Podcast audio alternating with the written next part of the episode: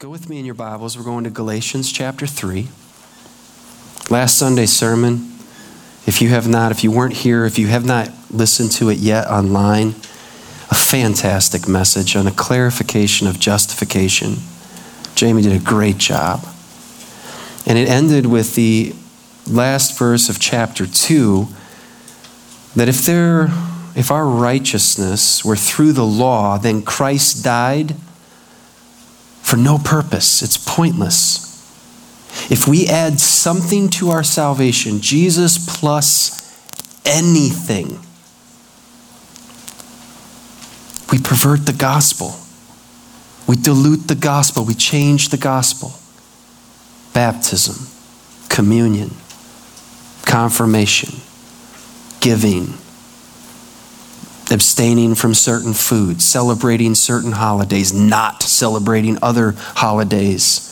All of these lists, if we add anything to the gospel, we change the very message of the gospel. Chapter 2 ends Paul's personal defense of the gospel. Chapters 3 and 4, Paul moves into what some commentators describe as, as a mountain climbing. You ever climbed a mountain? I've climbed hills. I remember when, when I was in Denver, I went out for a youth conference, a youth ministry conference, and I took my video camera and I climbed to the top of a ski hill. Maybe it wasn't even the top. And then I was videoing, you know, doing a video, talking to the youth group that I would send back to them. And then I remember listening back to the video, and I'm, and then I'm out of breath. I'm tanked. I'm like, wow, I am out of shape. In this Galatians chapter 3, there's three mountaintops that we're going to climb. Today is the covenant with Abraham. Then we see the covenant with Moses, the law given with Moses, and then Christ. This is a monumental chapter, Galatians chapter 3. Have you ever taken a wrong turn? I was talking with a, our new neighbor yesterday, and she said when her son was taking driver's training. We were talking about that. She said he uh, was taking his girlfriend or his date to a, something in Port Huron, maybe it was a prom or something, going to eat. And this was a while ago. This was before cell phones. And he, the phone rang and he said, Mom, I'm in Mount Clemens. Where is Port Huron? he took a wrong turn out of Richmond. He was headed, he was headed, you know, southwest instead of northeast. Yeah, I know. My, my wife has taken a wrong turn out of the airport and calls me from Jackson. I'm like, what are you doing in Jackson? She's like, I'm like, you went the wrong way. She's like, well, it was really beautiful over here. I'm like, you should have been home a long time ago. What are you doing? Taking a wrong turn. These Galatians, this is what is happening. They've taken a wrong turn. In came the Judaizers, in came the people that you need a little more to your message. Paul doesn't have all the authority. Have you seen this in the Old Testament, Gentiles? Have you seen this? Have you don't you don't know about that? You don't know about the other? Oh, you need us to fill you in. You can't eat that. You've got to look like this. You have to do all of these different things that they begin introducing it's all summed up in the word circumcision. It's the, the whole kit and caboodle of Judaism that they were introducing to these Gentiles who had come to faith in Christ. So Paul is opening chapter 3 and he's basically saying, What are you thinking? What's wrong with your thinking? And that reminds me of a time when Sophie was just, a, just an infant. And we had stopped and Emma bit her finger. All of a sudden, Sophie's crying, like screaming out. I'm like, what is this scream? And it was Emma. Emma, Emma had bitten her on the, on the finger. And we are outside of a Dairy Queen. I was like, we were going to go to Dairy Queen. We're not going to Dairy Queen. We're going home. And so we go home to Centerline and we get there, and Ginger goes in to handle the discipline and takes with her a wooden spoon. Only problem this wooden spoon was the salad stirring spoons. One was the fork, one was the spoon. They had chickens on them or roosters or something. So Emma's talking to four year old, you know, Ginger's talking to her, you know, like, listen, that was wrong. You were, you know, this, that. Why, what were you thinking? And Emma was thinking, all right. She said, well, a little badness came down around my, you know, that's the first description and came out my mouth. And what were you thinking? I'm thinking, I hope that chicken comes to life and pecks you on the hand so you can't spank me. and with that, the whole serious discipline session kind of came to a horrible demise, and Ginger just came out and we were laughing. And that was over. She won that round. It was over. What were you thinking? I know my dad has asked me of that. What were you thinking doing this, driving there? What's the matter with you? Surely you are not my son to be thinking like that. Maybe you remember your parents asking you, What were you thinking? I wasn't. I wasn't thinking properly. Well, we told you. I know. I know now. This is Paul to the Galatians. You can hear the heart of a father saying, What are you doing? What's wrong with you? This is a letter that would have been written or read in the churches in the hearing. I want to talk about grace based relationships this morning and how those can contrast with works based relationships, law based relationships. A grace based relationship, this is what God does for us in Christ. At the very moment of conversion, at the starting line of faith, he gives you all the promises, all the blessings, all the grace, all of the Holy Spirit, all the promise of heaven, joint heir with Christ. It's all given sonship at the starting line. A works based, law based relationship is so we're in a relationship and we'll see how you perform if I continue giving you my friendship or not. The rewards are at the maybe at the finish line. If you avoid these things, if you don't do this, if you don't think that if you don't know that, then maybe at the end there will be a reward for you. Grace based relationships, they mirror God's grace to us. And in grace based relationships, we can disagree with one another and we'll work it out because we're in a relationship. And it's not we're holding it out, and if you perform to my level, I'll continue being your friend. I'll continue being in fellowship with you in worship. Rather than we are in relationship, all of God's grace has been given so we can freely give and walk on and work it out and grow in grace and grow in love and go in for, grow in forgiveness and in mercy. I wonder what describes your relationships. Are your relationships described by grace? You freely give because it's freely been given to you? Or is it parsed out in law? Well, you know, you didn't. Well, you know, you're that. Well, you forgot. And I parse out. That's not of God. And if our relationship with God isn't where it should be, it will affect and infect all of our other relationships. And we'll be wanting from other people what we can only get from God. And other people make bad gods. They can't always be with you, always know what you're thinking, always know what you're feeling, love you to the bottom, and love you to the top. You'll crush the people around you. But grace based relationships, which is Paul to the Galatians, he loves them this is the heart of the gospel. I will tell you, I brought law based relationships into our marriage, works based relationship.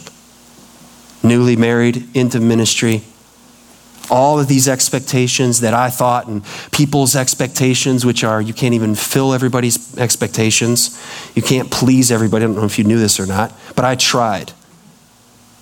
I tried that route. Oh, I need to have, my wife should be like this, and this is what ministry should look like, and this is how it should be, and everybody weighing in until God delivered us from that and has been delivering us from that in various seasons of our life for the last 20 years of our 24 years of marriage. The Galatians, they were blind pagans. Paul came preaching the gospel. And what the Judaizers are doing is they're walking into their assemblies and they're pulling out blindfolds. And they're saying, Here, You just need to have this. And they're blinding them again in the ways of works based, false righteousness, self righteousness. They're duping them. So Paul is writing to them as straightforward as you can get. A most bold, some would have probably said, hey, that wasn't really nice. And aren't pastors always supposed to be nice? Paul is fighting as a father for his children. And some of you know what it is to have a child who is straying or erring from the faith. And what is it that you won't do to see them come to know, love, and follow Jesus?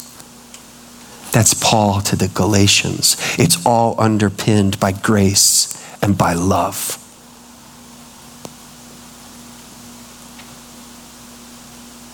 In Christ, we're set free.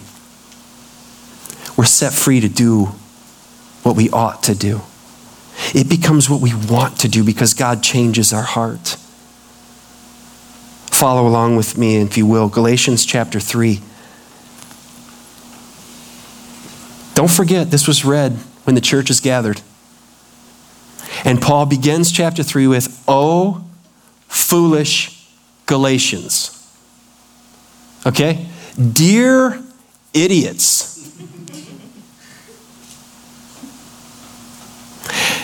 You ignorant people. Well, that isn't.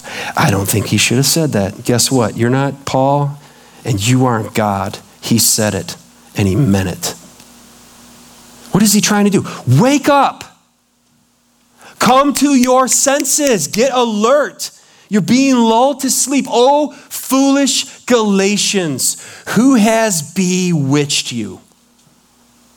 Some commentators say, well, he doesn't really mean witchcraft. He doesn't really mean, yeah, here, here's, the, here's the reality, beloved. Your message of salvation is either from heaven or it's from somewhere else. You have one other option. If it doesn't provide life that never ends in Christ, it's from somewhere else and someone else that hates Christ. So when he says, Who has bewitched you, he means it. You're acting like you're under a trance. So he writes. And he asks questions. I'm not good at this. When somebody needs an answer, my default mode is give an answer instead of ask questions. The most effective way of teaching is what Paul does here. It's what Jesus did, and that is he asks very poignant questions to get to the heart of the people that he loves. And he can't stand the Judaizers because they come in like the religious superstars and pretending to be better than everybody else. They're dragging people away with their lists of do's and don'ts and their clipboards and their buttons and their pins and their bumper stickers. Paul sees through it all. Oh, foolish Galatians, who has bewitched you? What does he say? It was before your eyes that Jesus Christ was publicly portrayed as crucified. Let me ask you only this Did you receive the Spirit by works of the law or by hearing with faith? Each of these are rhetorical questions. They would have answered them it was by hearing of faith. Are you so foolish? It says it again in case they missed it the first round. Having begun by the Spirit, are you now being perfected, being completed by the flesh? Did you suffer so many things in vain if it indeed was in vain? Does he who supplies the Spirit to you and works miracles among you do so by works of the law or by hearing with faith? Just as Abraham believed God and it was counted to him as righteousness. Know then that it is those of faith who are the sons of Abraham. And the scripture foreseeing that God would justify the Gentiles by faith preached the gospel beforehand to Abraham, saying, In you shall all the nations be blessed. So then, those who are of faith are blessed along with Abraham the man of faith. This is the word of the Lord. This morning, as we unpack this, Paul is moving into a strong defense of the gospel of Jesus Christ. He's appealing to the brethren to stand in grace. He asks these important questions. If we are going to stand firm together in grace, then we must defend the gospel of grace. How do we do this? There's really two main themes that we see this morning. Number one, Paul says, examine your experience. Examine your experience. Now, our experience is not the first place we go when sharing the gospel. Nevertheless, do you remember how you came to faith in Christ? Your experience of coming to know, love, and follow Jesus. That, how can someone tell you that's not true?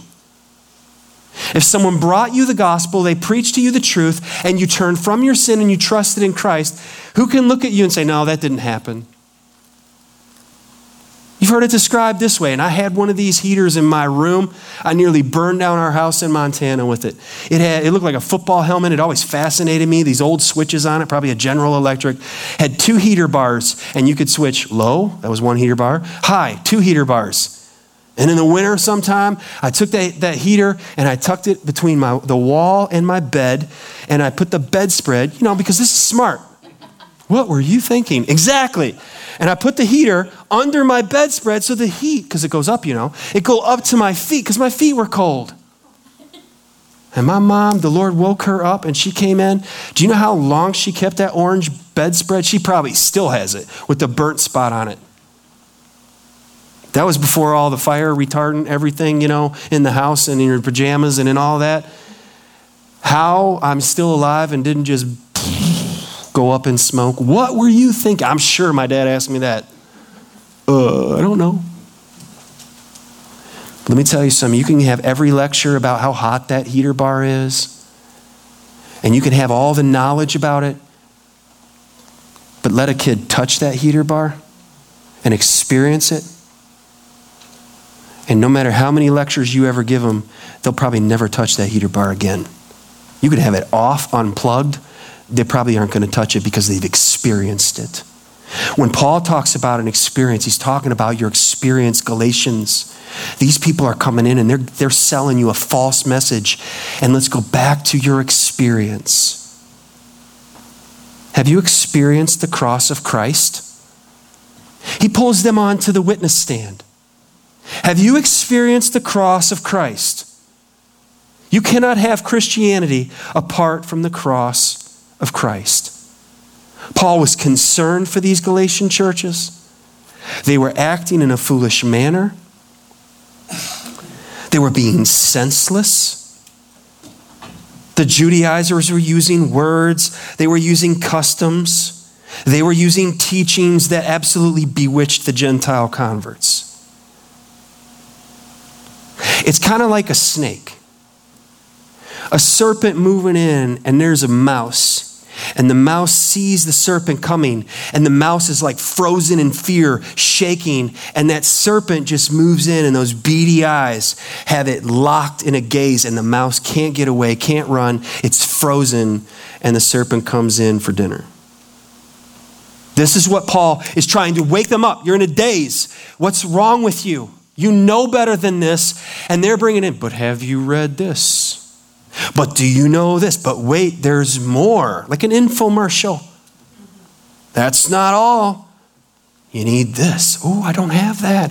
Oh, and I'll take that. Oh, and then there's this. And then there's the other. And then there's the hang on, get the briefcase, bring in the van, bring in the truck. But it just started with what sounded so innocent. What's the matter with you? Have you forgotten the cross of Christ? Have you experienced the cross of Christ? So Paul takes them back to what our singing took us back to this morning the cross, the wonderful cross. Paul reminded them of how boldly the message of the cross was brought to them. Go with me in your Bibles, 1 Corinthians, just back to the left. 1 Corinthians Paul describes how he ministered the gospel of grace everywhere he went. And he writes about it to the Corinthians. Same thing he did in, for the Galatians. In 1 Corinthians 1, we studied this a few years ago. In verse 18, okay, when you gather in small groups, one of the questions that you're going to be, and I'm encouraging you, some of you are still not prioritizing being in community together. We are a church of small groups. We are not a church that just has small groups. We this is where ministry happens is in these groups. And you're going to need this. What is the message of the cross? What is the word of the cross? Paul explains. 1 Corinthians 1 verse er, 18. For the word of the cross is folly or foolishness to those who are perishing, those who don't know Christ. So when someone mocks the cross. Eh, Jesus died. They are someone who is perishing. They are someone who does not know Christ. They don't understand the gospel. They haven't been arrested by the gospel because they're taking something so, so simple that children can understand it and they're just belittling it. But to us who are being saved, this simple, straightforward message of the gospel. God created you in his own image to know him and to enjoy him, but our sin separated us from him. Well, how are we going to be reunited? Well, it's not by doing good deeds because sins cannot be repaid by doing good deeds. So, paying the price for my sin, for your sin, Jesus Christ came and he was born of a virgin and he lived the life that you and I can never live. And he went to the cross and he willingly laid down his life and was crucified, buried, and rose again the third day he defeated death, hell, and the grave so that everyone who trusts in him alone is given life that never ends. And Paul is saying, everywhere I went, that was message number one, message number Z, message all of it. That's what he's saying. For it is written, 1 Corinthians 1:19, I will destroy the wisdom of the wise, and the discernment of the discerning I will thwart. Where is the one, the one who is wise? Where is the scribe? Where is the debater of this age? Has not God made foolish the wisdom of the world? For since in the wisdom of God the world did not know God through wisdom, it pleased God through the folly of what we preach to save those who believe. Look at chapter 2, verse 1. And when I came to you, he's talking to the Corinthians, the brothers, I did not come proclaiming to you the testimony of God with lofty speech or wisdom. He didn't come in juggling chainsaws, fire, you know, massive, like, woo, come check it out. He said, I came and I portrayed Christ in Him crucified, buried, and resurrected.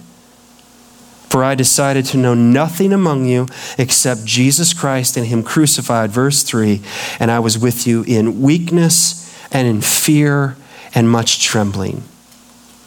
Oh, that we can get to the place where we understand when someone proclaiming the Word of God can be honest, that in our weakness and in our trembling, small group leaders, in your weakness and in your fear and in your trembling, and you think, how can the Lord use me? That's who, the, that's who He does use. I'm amazing. I'm the best. I'm awesome. No, sit down. I have nothing, no power, no might, no wisdom, no strength. I have Jesus.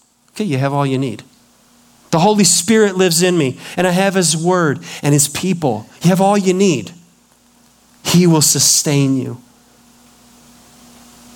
My speech, verse 4, my message were not implausible words of wisdom, but in demonstration of the Spirit and of power, so that, here's the purpose Corinthians, Galatians, people of grace, so that your faith might not rest in the wisdom of men, but in the power of God. Where is your faith resting? Wisdom of men or the power of God?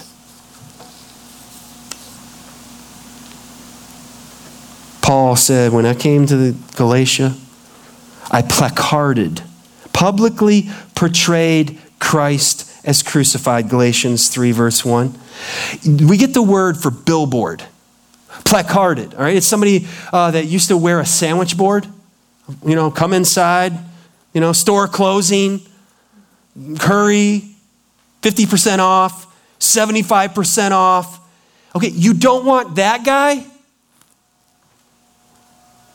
behind the sign. You want him with the sign out where everybody can see. Get in there, good deals. Paul said, when I came, and it's wherever he went, he went with a billboard of crucified Jesus of Nazareth. The Jewish son of a carpenter was crucified, buried, and rose again. That's not my last message, that's my first message. People of God, we need to learn from this. Oh, he was kind and he was gracious, but he got to the heart of the message, and it's the gospel. I placarded this, I didn't hide it, I put it up for everybody to see. And you responded. It's the message of the cross. And this message sinks down into our hearts and it changes us from the inside out. Can I ask you this morning, do you remember when you heard this message and it bore fruit of repentance in your life? Do you remember where you were when you, I knew about Jesus, but I didn't know Jesus? I, I knew about heaven, but I had no confidence that I would, I would be there one day. And then you heard the gospel, and everything changed, and your eyes opened. And what you used to have no time for now is a priority in your life. And now he's given you a people, a family, and you belong to one another and you love one another. Why? Because he's loved us first. It is enough that Jesus died and that he died for me. He died for me. Has that message sunk down? Have you experienced the cross of Christ? That question wasn't just to the Galatians, that question is to you this morning. Have you experienced the cross of Christ? Another question that Paul asked them about their experience have you experienced the power of the Holy Spirit? And he says, Did this happen by something you did? Or was it by faith? What did you do to receive the Holy Spirit? Because some of you may have come from a background, or you have families that are in background, and they're in environments, churches, where they're taught you have to do these things to get more of the Holy Spirit. And they live feeling like I'm, I'm not like them, and I'm not having that, and I'm not experiencing it that way. Is there something wrong with me? How did you receive the Holy Spirit? You received the Spirit by faith at salvation. That was for new life. Did that happen by something you did or by something God did? What's the answer to that? God. He's, he's bringing them to a point of, well, that was God. We were pagans serving false deities that we had to move around. They were dead, they were nothings. And then we heard the gospel, and He gave us the Holy Spirit, and our lives changed. Our eyes were opened. There were supernatural signs and there were wonders that happened as the gospel came to the Galatian communities. And you can see that in Acts chapter 14. And Paul would be saying, How did that happen? By something you did or something God and His Spirit did? And they would say, It was His Spirit, it was by faith. And you receive the Spirit for your sanctification. It's not just for new life, and now I'm done with the gospel, it's for all of life that we grow in grace in the gospel. Well, how did that happen? Was that by something you did or was that by faith? And the answer is by faith. So, your spiritual life, Galatians, it began by faith, but now, how are you being conned into thinking that this work will be finished, perfected, completed by something you do? This is getting at the heart. Why, why are you here this morning? Out of fear of God? I'm afraid he'll be mad if I don't go to church. Well, I'm trying to earn his favor, and I think it's a pretty good thing on my resume. One more Sunday in church. I could have been there, could have been there, but I came to church, Lord, huh? It's even raining. Or is it by faith? Those are the three words that describe everybody going through religious, whatever they're doing today around this planet. Fear of God. There will be storms if we don't give to Him. That's even led to human sacrifice, fear of the deities, fear of the, the God over the seas and all these things. Favor. Try to earn his favor. Look on me and think I'm okay and give me a thumbs up. Or faith. Faith in the Son of God who loved me and gave himself for me. The Spirit of God was given to you for your sanctification. Okay, so how does this work practically? We think about areas in our lives. We think about struggles that we each face, and we're all facing different struggles, right? So let's apply this to bitterness. If I think about, well, that person has done to me and how what they've said about me, and, and I think about that, and the more I think about that, and the more I dwell on that, it's a downward spiral. So, what good does the gospel do when we're in a downward spiral of woe is me? You move over to, okay, so they've said things maybe about me that are not true. How do I stand up? How do I defend against bitterness? Okay, God, what have I done against you? I, have I've lied against you. I've misrepresented you. I'm an image that you've created. I bear your image, and I've not been truthful. And how have you responded to me? You've shown me mercy. You didn't cast me into hell. You sent your son and you forgave me. So the more I preach the gospel to my heart, it displaces the bitterness and it takes any wrongdoing and it actually commits it to, to the Lord who handles the judgment. And he will handle the judgment. It's not dismissing what's been done wrong to you. It's putting it in the hands of the righteous judge who cares about all that has been done to you and all that you and I have done to, you, to, to others. That's why Jesus had to die. If Jesus was merely an example for us, it crushes us. You mean I'm supposed to go hang on a cross outside the city? I can't do that. Exactly. You mean I'm supposed to perfectly obey the law? I can't do that. Exactly. Jesus did. We need a Savior. Tim Keller says it this way The Spirit works as you apply the gospel to every area of your life. And I want to encourage you in this this week.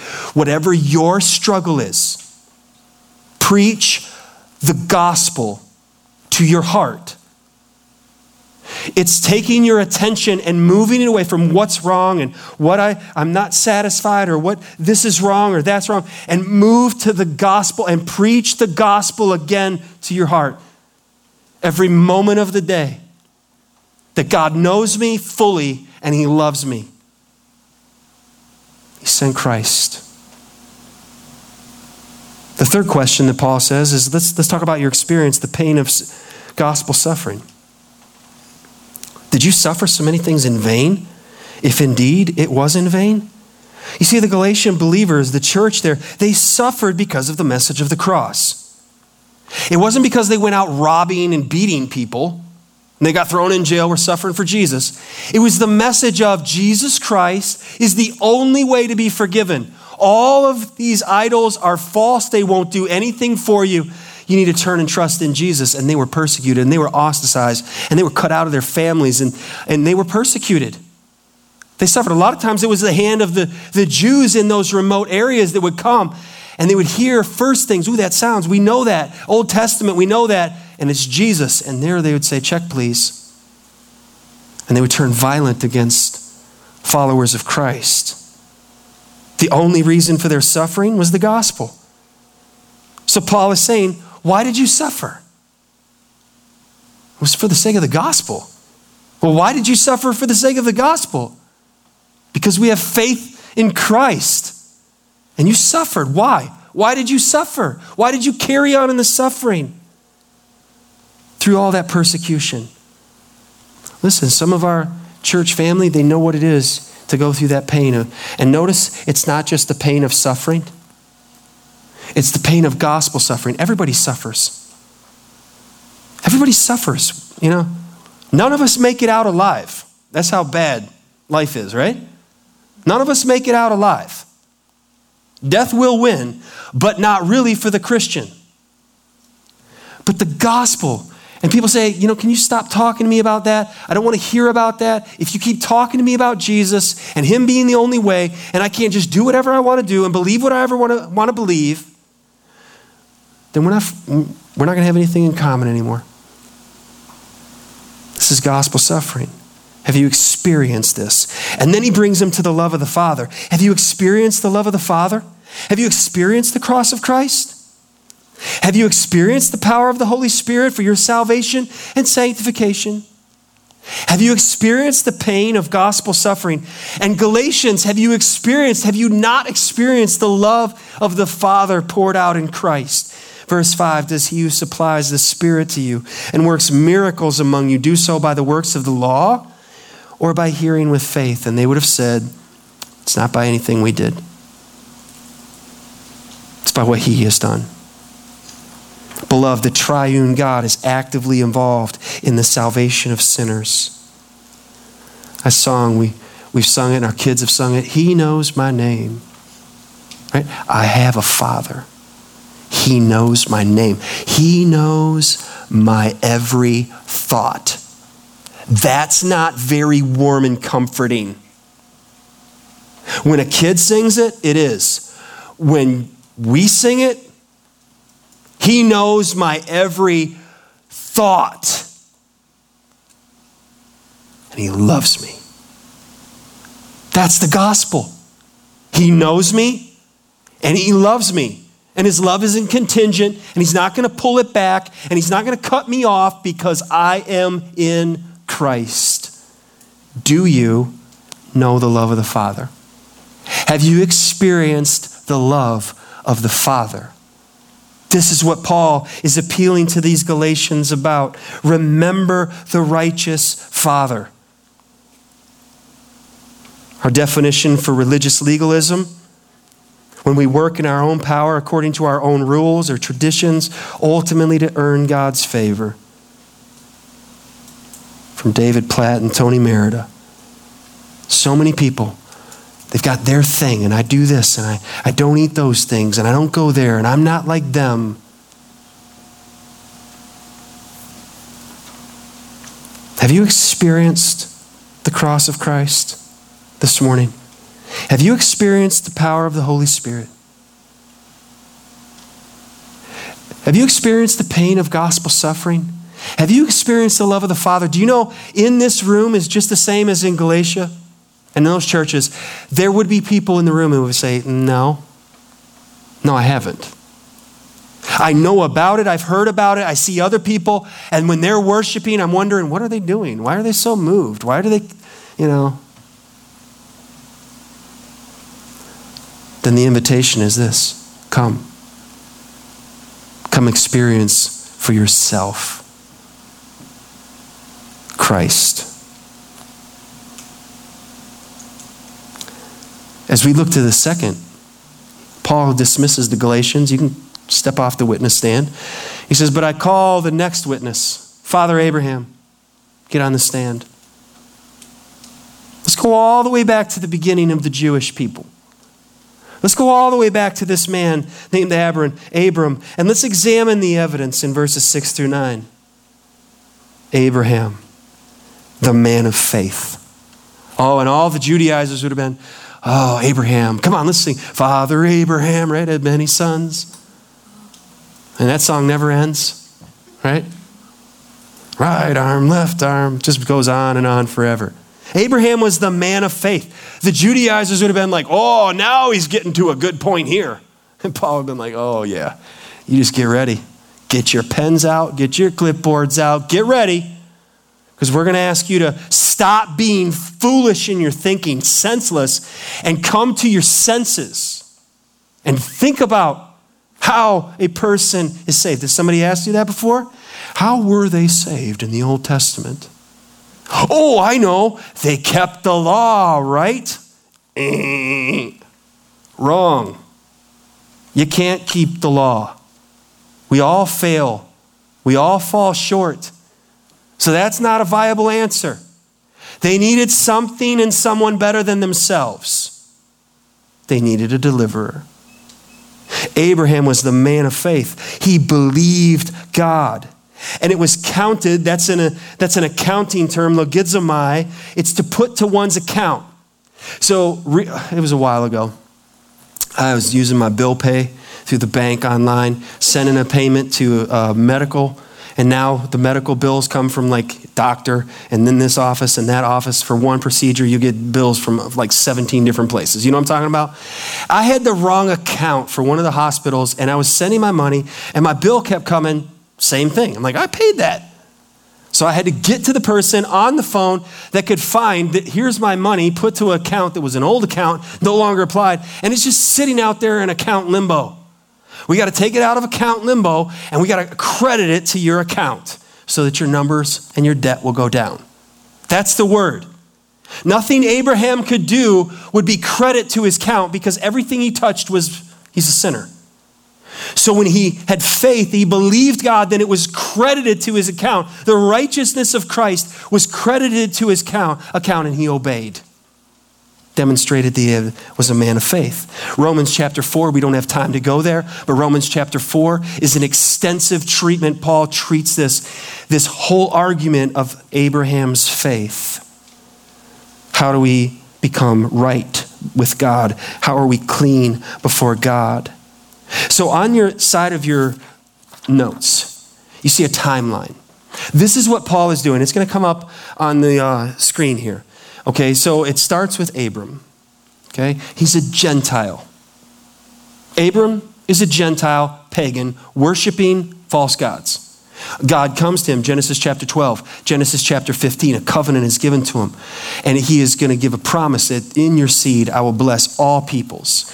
Come the patriarchs, Abraham, Isaac, and Jacob, the fathers, they go down to Egypt. They're in Egypt for 400 years. They're in slavery. Moses comes and he delivers. Tried it on his own, failed.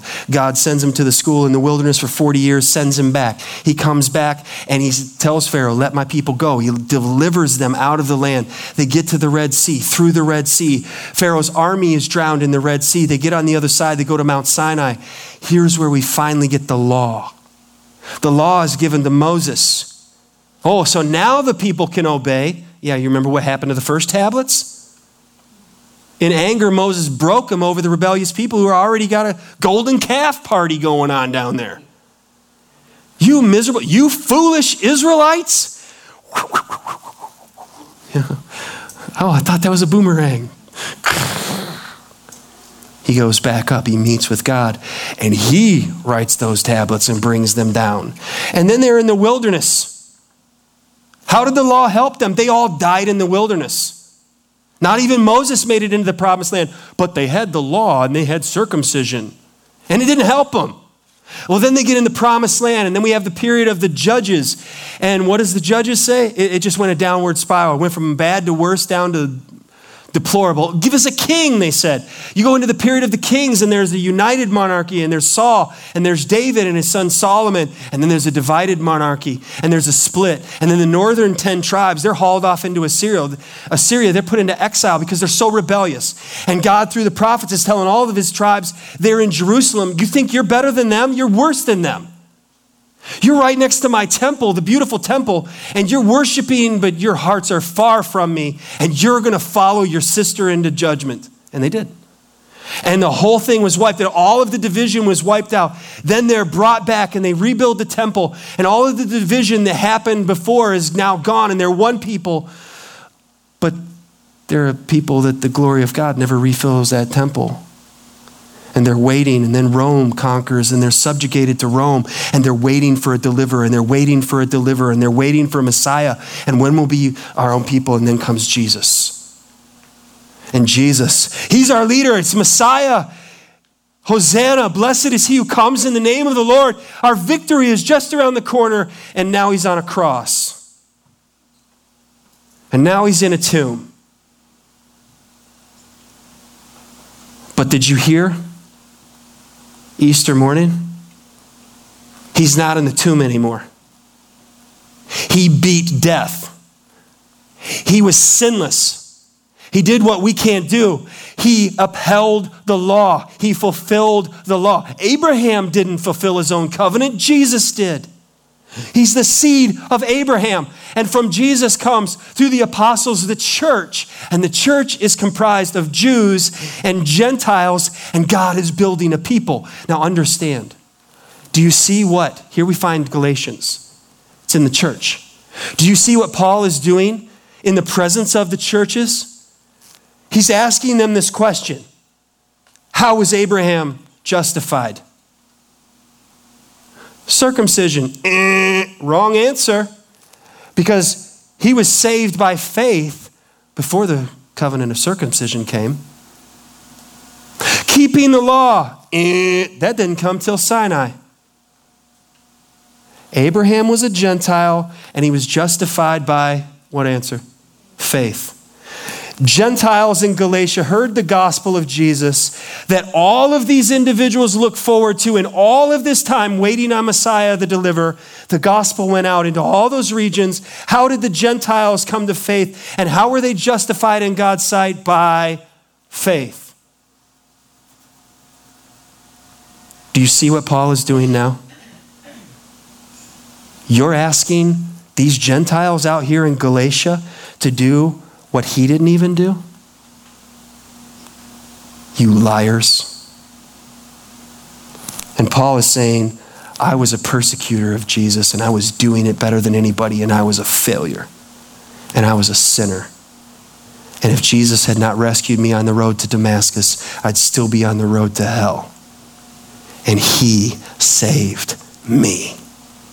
He rescued me. And that's who has Father Abraham as a spiritual father, that he's making one people from all tribes and all nations because we belong by faith to Abraham and to Abraham's God, Jesus. This is so rich and this is so good. It's not just Abraham, they're sons of Abraham. They're sons of Abraham. The Bible says that the scriptures were preached to Abraham, the gospel. In you, all the nations will be blessed. That's Genesis 12. That's Genesis 15. So then, those who are of faith, now that's my question this morning, and I'm not leaving there quickly. Does that describe you? Are you a son of Abraham? Are you part of the family of Abraham? The sons of Abraham, the family of faith. Are you part of this family? You see, God is the one who takes sinners and makes them sons. So that Saul of Tarsus, a Jew of Jews, would come to faith in Christ and be put in this family spiritually. So that Titus, the Greek, would hear the gospel, turn from his sin, trust in Jesus, and Paul would say, You don't have to take on all of the tradition that I was raised with. It was all pointing to Jesus, and he came, and he is all you need. Amen? It's Jesus. It's all about Jesus. And everywhere Paul went, he wasn't all about Paul, he was all about Jesus. Even John the Baptist. Hey, John, you're losing all your disciples to Jesus. You know that? Hey, that's all right. He must increase, I must decrease. Up with Jesus, down with me. I wonder if that's your heart. This is the gospel. The law says, do. This is John Phillips. Grace says, done. The law says, try. Grace says, trust. The law says, behave. Grace says, believe. The law points to the commandments. Grace points to the Christ. The weakness of the law is the flesh, the wonder of grace is the Holy Spirit. That is so rich. God pours out his grace freely by his Spirit on the basis of the death of his Son. The moment a sinner is converted to Christ, this relationship with the Father is reconciled, and there's peace with God. And it is all based upon His grace, not upon our works. So, as a pastor, as your shepherd and under shepherd, my concern is that you are not ever bewitched. That the YouTube latest person teaching something doesn't bewitch you. That the person at work, at the water cooler, or wherever, and you hear something and like, ooh, and it sounds fascinating, you will be equipped with this book of Galatians. So let's ask three questions. As we close, three questions, and that is how does someone become a member of this family? How does a person belong to this family? The first question is this Is it by faith or is it by works? What's the answer? It's by faith. And then James would write, These, this faith will produce works. But look at what James would write. For the person who says, Oh, yes, I believe in faith, but you also need to have this in your diet and that out of your diet. I believe in faith, but you need to keep the Sabbath. I believe, yes, it is by faith, but you also need to be baptized. I believe it is by faith, but you also need to speak in tongues. I believe it is in faith, but you must have communion. That add anything to it. James 2:10 For whoever keeps the whole law but fails in how much? Just one, just one. One lust, one one curse, one covet, one just one, and you are guilty of breaking the whole law. It crushes you. It crushes me. The picture of James 2:10 is the huge massive pane of glass and you take a, a hammer and you just smash the bottom corner. Well, I just broke the bottom corner. You just broke the whole thing. Shattered. That's the language here. So if you're thinking I can save myself, the scripture says, no, you can't. You will bury yourself under the law.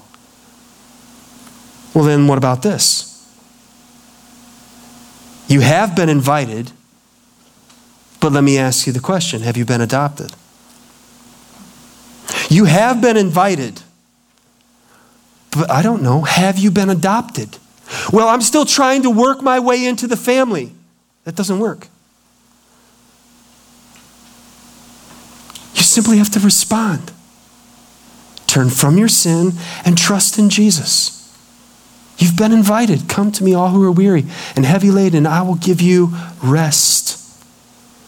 This is the love of God displayed in Christ. Romans 5 8. But God knows, but God shows his love for us in that while we were still sinners, Christ, what did he do for us? Died for us. Died for you. You've been invited. Have you been adopted? And lastly, the gift has been given. But have you received Christ? Have you received this gift? It cannot be received for you. And the moment you add anything that you have to do to a gift, it ceases to become a gift.